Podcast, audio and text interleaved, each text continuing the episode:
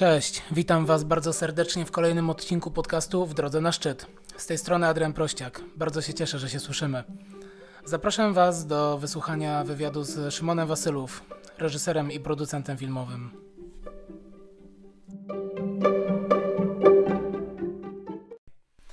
Halo, dzień dobry, witajcie. E, tak jak obiecałem w poprzednim odcinku, jest ze mną Szymon Wasylów. Szymon, witaj. Cześć, dziękuję za zaproszenie i witam wszystkich słuchaczy Twojego podcastu. A ja dziękuję za to, że zgodziłeś się wziąć w nim udział. E, Szymon jest e, producentem filmowym, mogę tak powiedzieć. Tak, zastanawiałem się, jak, jak opisać to, czym się zajmuję, i myślę, że, że to jest dobre określenie. Produkuję Mhm. filmy, choć nie są to filmy fabularne, Mhm. ale są to filmy takie komercyjne Mhm. dla firm, dokumenty, teledyski, więc właściwie tak, jestem producentem. Mhm. I mógłbyś się tylko tak określić, czy, czy zajmujesz się czymś jeszcze? Opowiedz trochę o sobie. Mhm. Właściwie taką główną moją działalnością jest właśnie produkcja filmów, ale oprócz tego, że produkcu- produkuję je e, komercyjnie, to jestem jeszcze dokumentalistą i reżyserem e, filmów dokumentalnych. I to jest tak jakby moja nisza, e, w Mhm. którą celuję i w której się najlepiej czuję. E, Mógłbym powiedzieć też, że jestem właściwie operatorem i montażystą, czyli niektóre z tych projektów, e, które produkuje moja firma, e, są po prostu spod mojej ręki. Więc jakbym miał tak, jakbyś musiał skrócić ten odcinek i ująć w jednym zdaniu, to właściwie jestem filmowcem. Jesteś filmowcem. Okej, a jakie są Twoje pasje? Oprócz filmowania, bo podejrzewam, że przekuwasz pasję w pracę. Dokładnie tak jest i, e, i właściwie to filmowanie właśnie jest moją największą pasją, oglądanie filmów. Em, Wcześniej miałem trochę więcej pasji, miałem na nie też nieco więcej czasu i to było kolarstwo, ogólnie sport, nauka języków, e, czytanie książek, czyli właściwie takie standardowe pasje. E, Nic m, wykwintnego czy, czy bardzo Mhm. jakiegoś odjechanego, natomiast na pewno największą pasją są filmy i to czasami jest zgubne, nie ukrywam, bo jednak udało się przekuć to w pracę i, i to jest wspaniała sprawa. No ale czasami, jeśli wykonujesz jakąś pracę i później masz po tej pracy zająć się jeszcze swoją pasją, która dotyczy, dotyczy tego samego, mm, no to czasami po prostu ci się nie chce.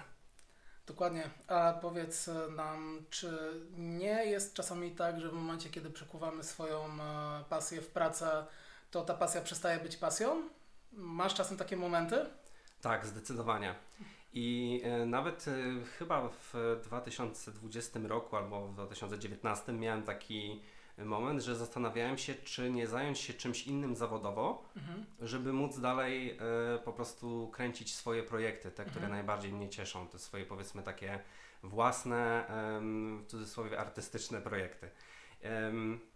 Ale właściwie zacząłem się zastanawiać, co ja potrafię, jakie mam wykształcenie e, i nie miałem zbyt wielu możliwości, więc postanowiłem brnąć dalej e, w tę stronę i e, ten kryzys minął, więc wydaje mi się, że mm, trzeba na to zwracać uwagę. Jest to możliwe, że ta pasja może gdzieś się wypalić po drodze, Mhm. jeśli robimy mm, to samo też zawodowo, ale warto o to walczyć i trochę sobie czasami dać luzu. U mnie to Mhm. wynikało, wydaje mi się, to pewnego rodzaju wypalenie chwilowe tym, że e, cały czas od lat ambitnie chciałem realizować jakieś nowe cele, e, projekty i oczywiście nie zawsze się to udawało ze względu na te Mhm. projekty komercyjne.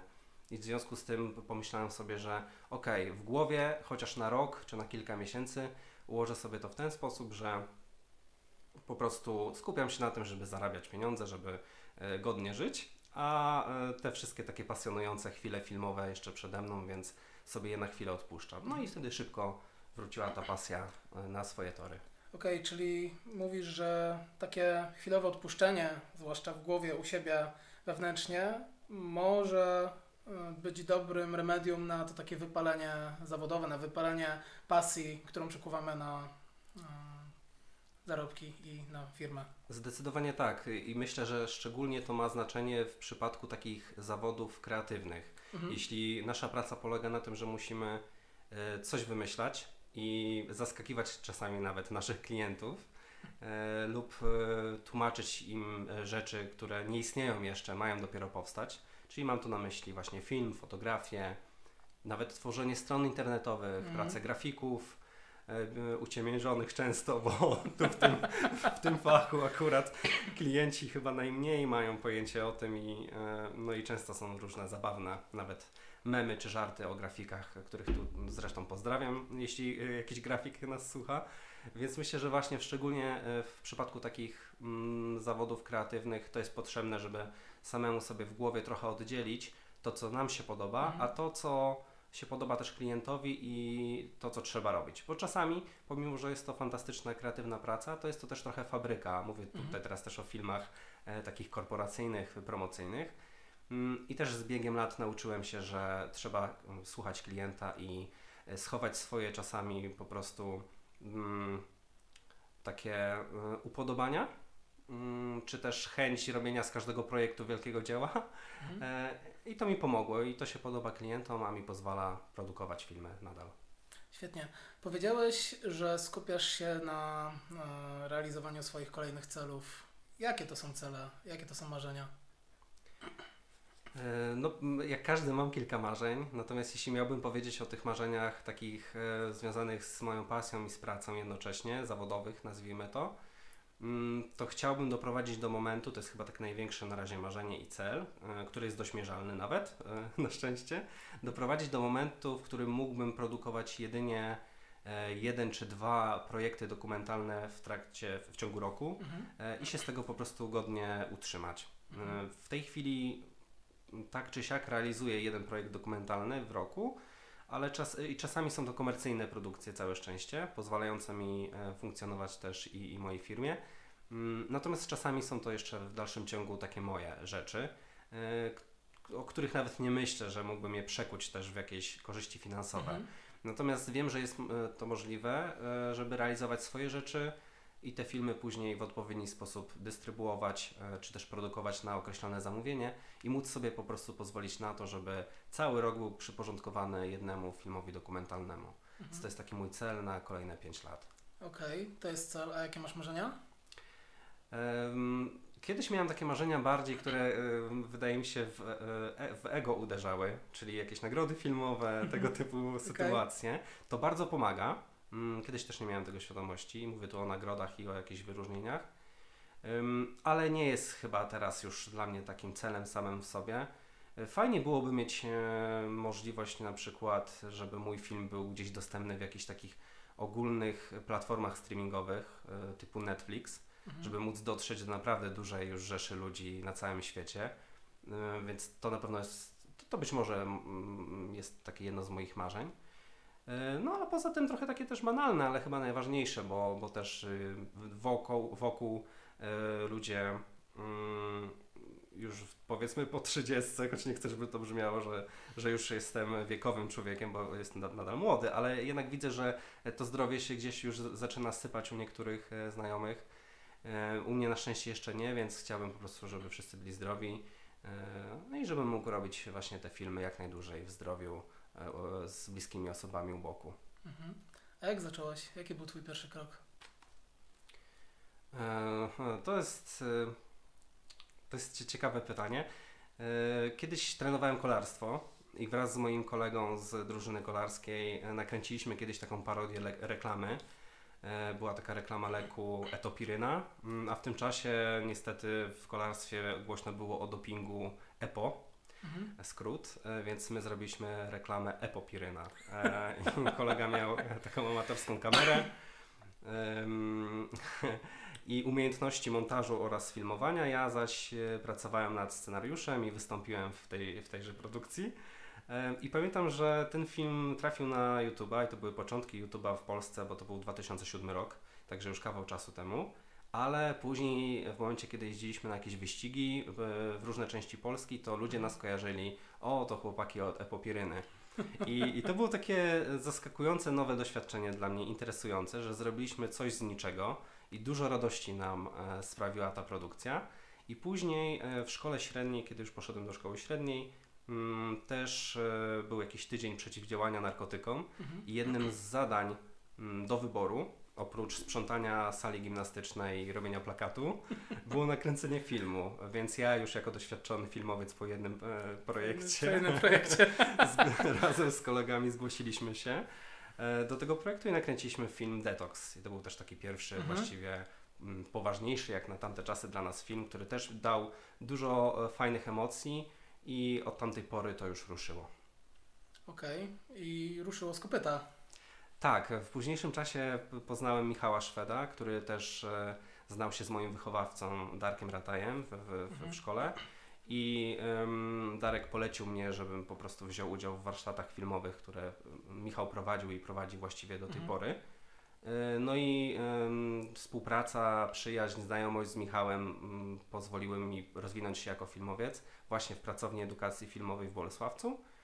E, Później Michał e, pociągnął mnie za sobą e, w momencie, kiedy mm, współtworzył stację telewizyjną w Zgorzelcu. I tam też pracowałem przez dwa lata i bardzo wiele się nauczyłem, bo właściwie w takich stacjach lokalnych każdy robi wszystko od A do Z, więc i pisałem newsy, i nagrywałem materiały, programy, i prowadziłem te programy, i je montowałem, więc to była kolejna moja szkoła filmowa, bo takiej szkoły em, tradycyjnej, uniwersyteckiej filmowej nie ukończyłem. Natomiast to był wielki poligon dla mnie. E, No i w tamtym czasie już założyłem swoją firmę. Moja firma teraz e, mija 10 lat za kilka dni, więc to był już czas, w którym e, ona funkcjonowała, ale oczywiście to było bardzo przy okazji. Pamiętam, że chciałem, nie ukrywam, też zdobyć dofinansowanie z Urzędu Pracy, aby otrzymać, kupić sobie po prostu pierwszą taką profesjonalną kamerę. I myślałem, że po roku czy po dwóch latach po prostu tę firmę zamknę.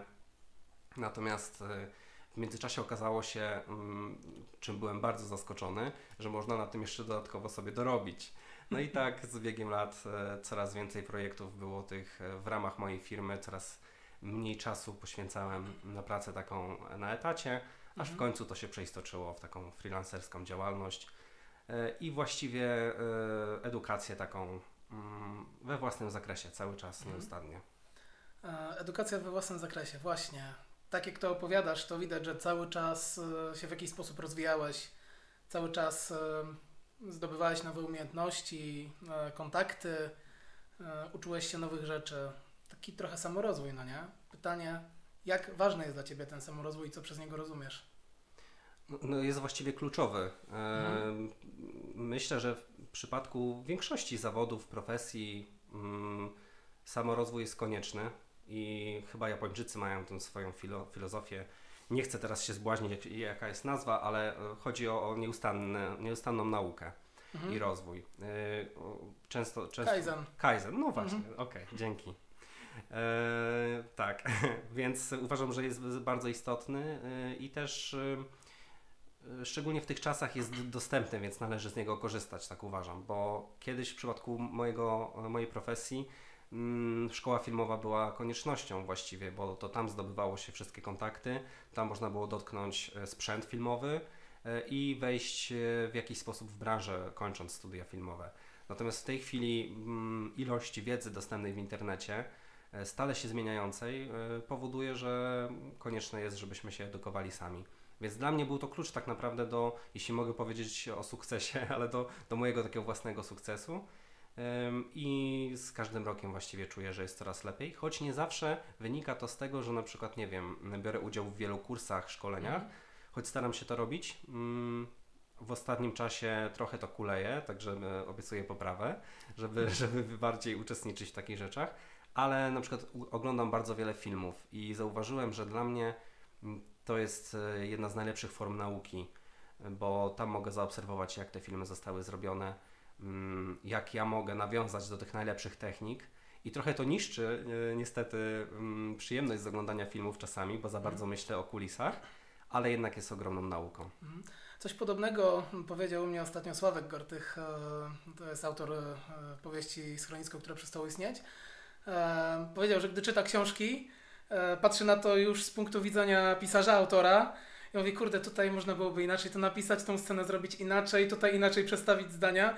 I powiedział coś dokładnie takiego samego jak ty. Trochę to niszczy przyjemność z czytania, w tym przypadku z oglądania filmu, ale jednocześnie też bardzo rozwija, prawda? Bo e, tak jakby Kiedyś ktoś e, powiedział, że żeby być dobrym fotografem trzeba zrobić bardzo dużo zdjęć bez aparatu, tak?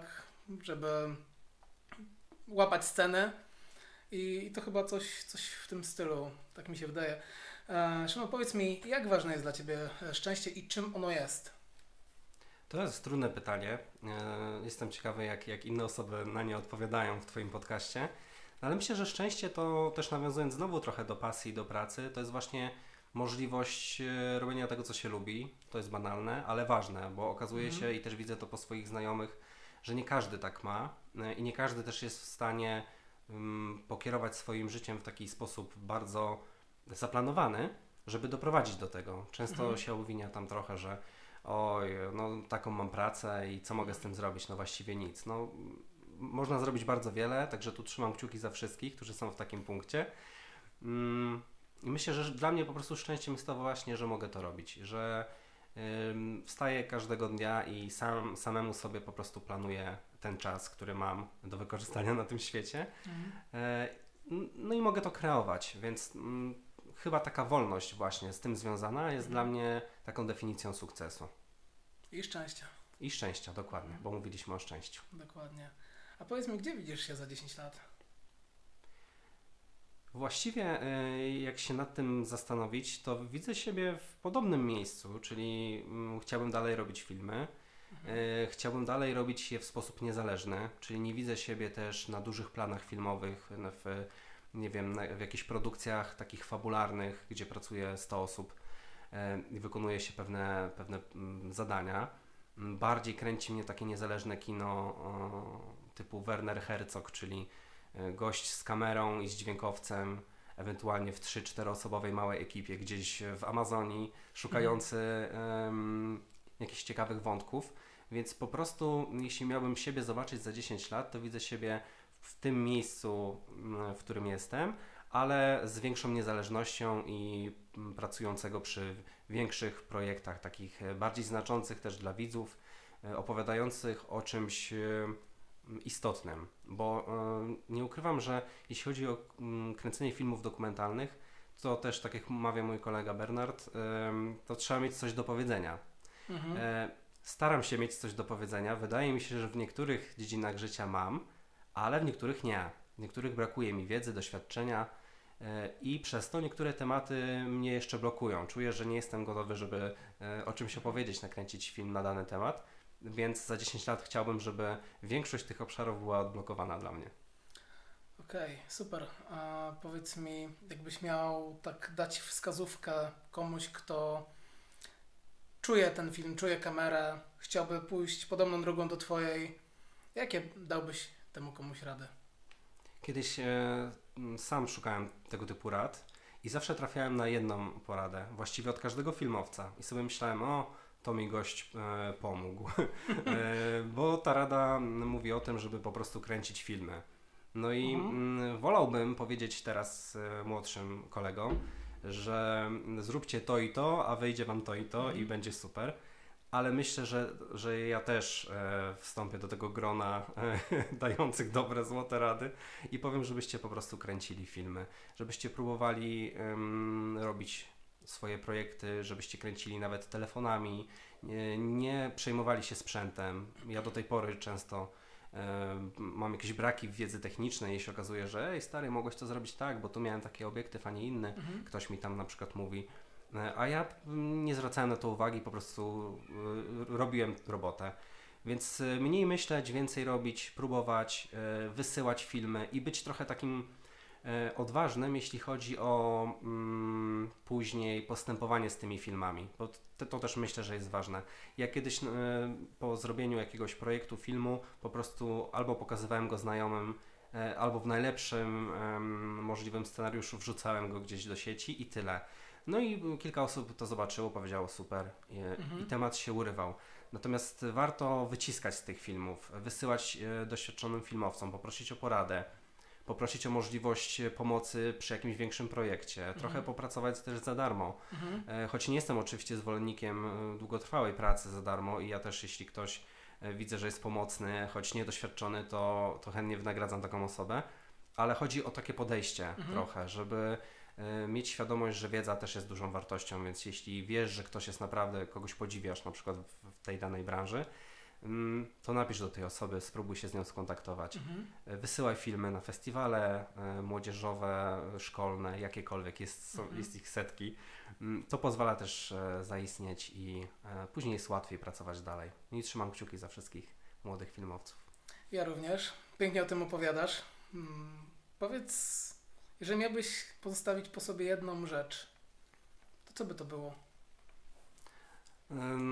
Korzystając z już zdobytych umiejętności, myślę, że byłby to film. E, Film na pewno dokumentalny, który opowiadałby e, o czymś lub jeszcze nie wiem jaki to jest temat, bo mam przed sobą jeszcze sporą część życia, więc myślę, że Mhm. taki film, który chciałbym po sobie zostawić, będzie zrealizowany e, u schyłku mojego życia, choć trudno przewidzieć ten, ten koniec.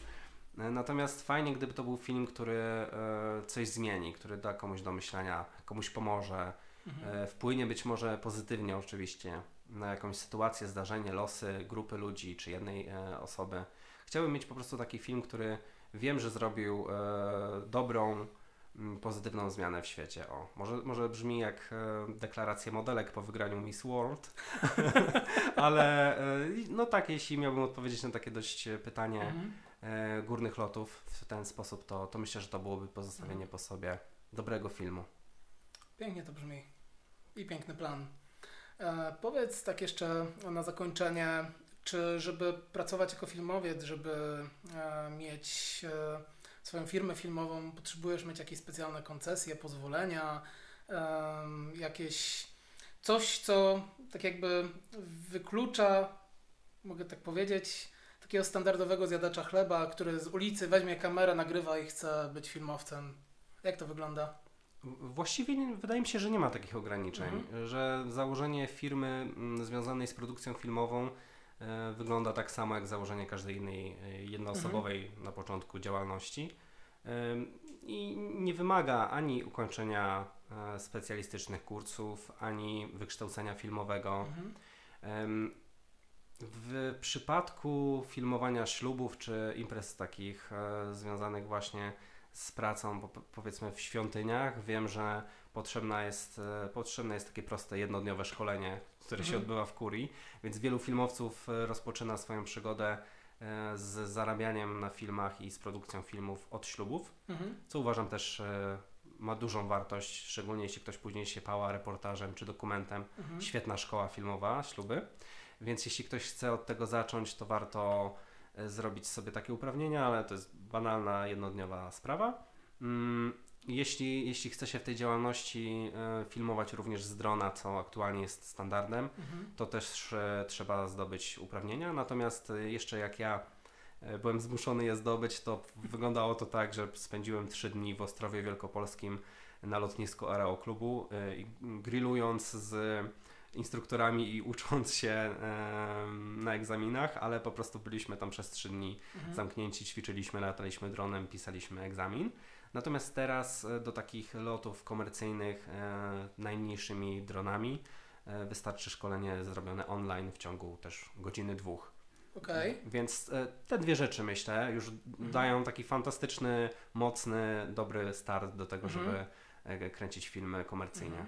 Mhm. Mówiłeś też, że na początku nie warto przejmować się sprzętem, że wystarczy telefon. No Rzeczywiście te telefony mają dzisiaj wpakowane po 108 megapikseli w aparacie, czy tam w, e, czy tam w kamerze, co za, można powiedzieć naszych czasów, tak? Kiedy Mhm. my byliśmy w szkole średniej, no to, no to telefony to jeszcze były takie, te smartfony były jeszcze takie, no niezbyt, tak? Dzisiaj to się zmieniło, ale pytanie co dalej? Co warto zainwestować, w jaki sprzęt, e, żeby rozwijać się w tej branży? E, To jest ciekawy wątek, bo my w, wśród o, powiedzmy filmowców czy operatorów e, bardzo często go poruszamy i wysyłamy sobie e, nowe kamery, lustrzanki, bezlusterkowce, aparaty i inne rzeczy. E, Więc e, na rynku jest teraz masa sprzętu. Myślę, że faktycznie, no, jeśli chcemy robić to komercyjnie i, i uda nam się zdobyć pierwsze zlecenia, gdzie pojedziemy do klienta, no to z telefonem byłoby głupio. Choć nie ukrywam, że mm, nawet dwa lata temu mi się zdarzyło. Akurat klienta nie było na szczęście, więc tego nie widział, ale e, wyciągnąć e, iPhone'a i zrobić szerokokątnym obiektywem zdjęcia nieruchomości. I lepiej to wyszło niż, e, niż moim bezlusterkowcem, bo nie miałem odpowiedniego obiektywu, jak się okazało. E, Więc e, to są małe wyjątki, Mhm. takie bardziej anegdoty. Natomiast warto oczywiście mieć e, już coś, co filmuje. Ale myślę, że w obecnych czasach mm, takie 10 tysięcy złotych na początek, jeśli chce się mieć e, jakiś aparat do filmowania, Mhm. statyw, podstawowe dwa obiektywy. Mm, jeśli się ma już komputer, to może, może wtedy 10 tysięcy. Jeśli się już ma A- komputer. Ale większość osób ten komputer, jakiś laptop ma, który mniej lub bardziej będzie skłonny do współpracy montażowej, to, to takie 10 tysięcy, te 10 tysięcy z hakiem wystarczy. Oczywiście dla kogoś początkującego to jest e, kwota czasami kosmiczna i trudna do zdobycia, no ale y, mi przed 10 laty udało się zdobyć dofinansowanie. Wtedy Mhm. pamiętam to było chyba 16 albo 17 tysięcy. Y, Więc y, kupiłem kamerę, kupiłem wszystkie rzeczy. Wiem, że do, do, do tej pory tego typu dofinansowania. Na rozpoczęcie działalności funkcjonują, Funkcjonują, tak. więc warto po prostu poświęcić na początek nie swoje pieniądze, a swój czas, żeby się dowiedzieć, czy można, Mhm. a jeśli nie, to po prostu później prosić e, e, babcię e, lub mamę, inne przyjazne i przychylne nam osoby o Tak. wsparcie finansowe Dokładnie. początkującego przedsiębiorcy. Dokładnie. 10 tysięcy?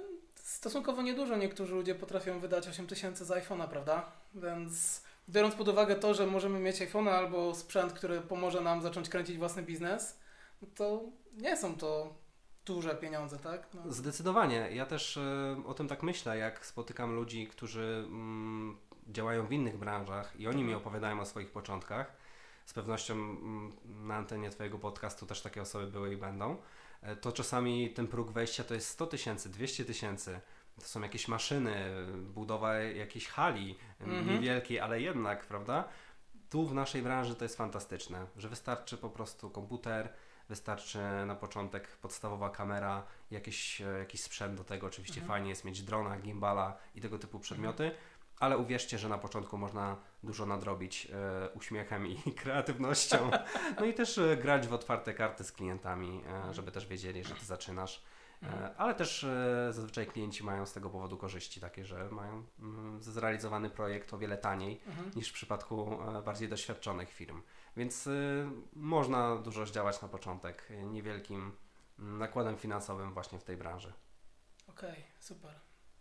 Dziękuję Ci bardzo.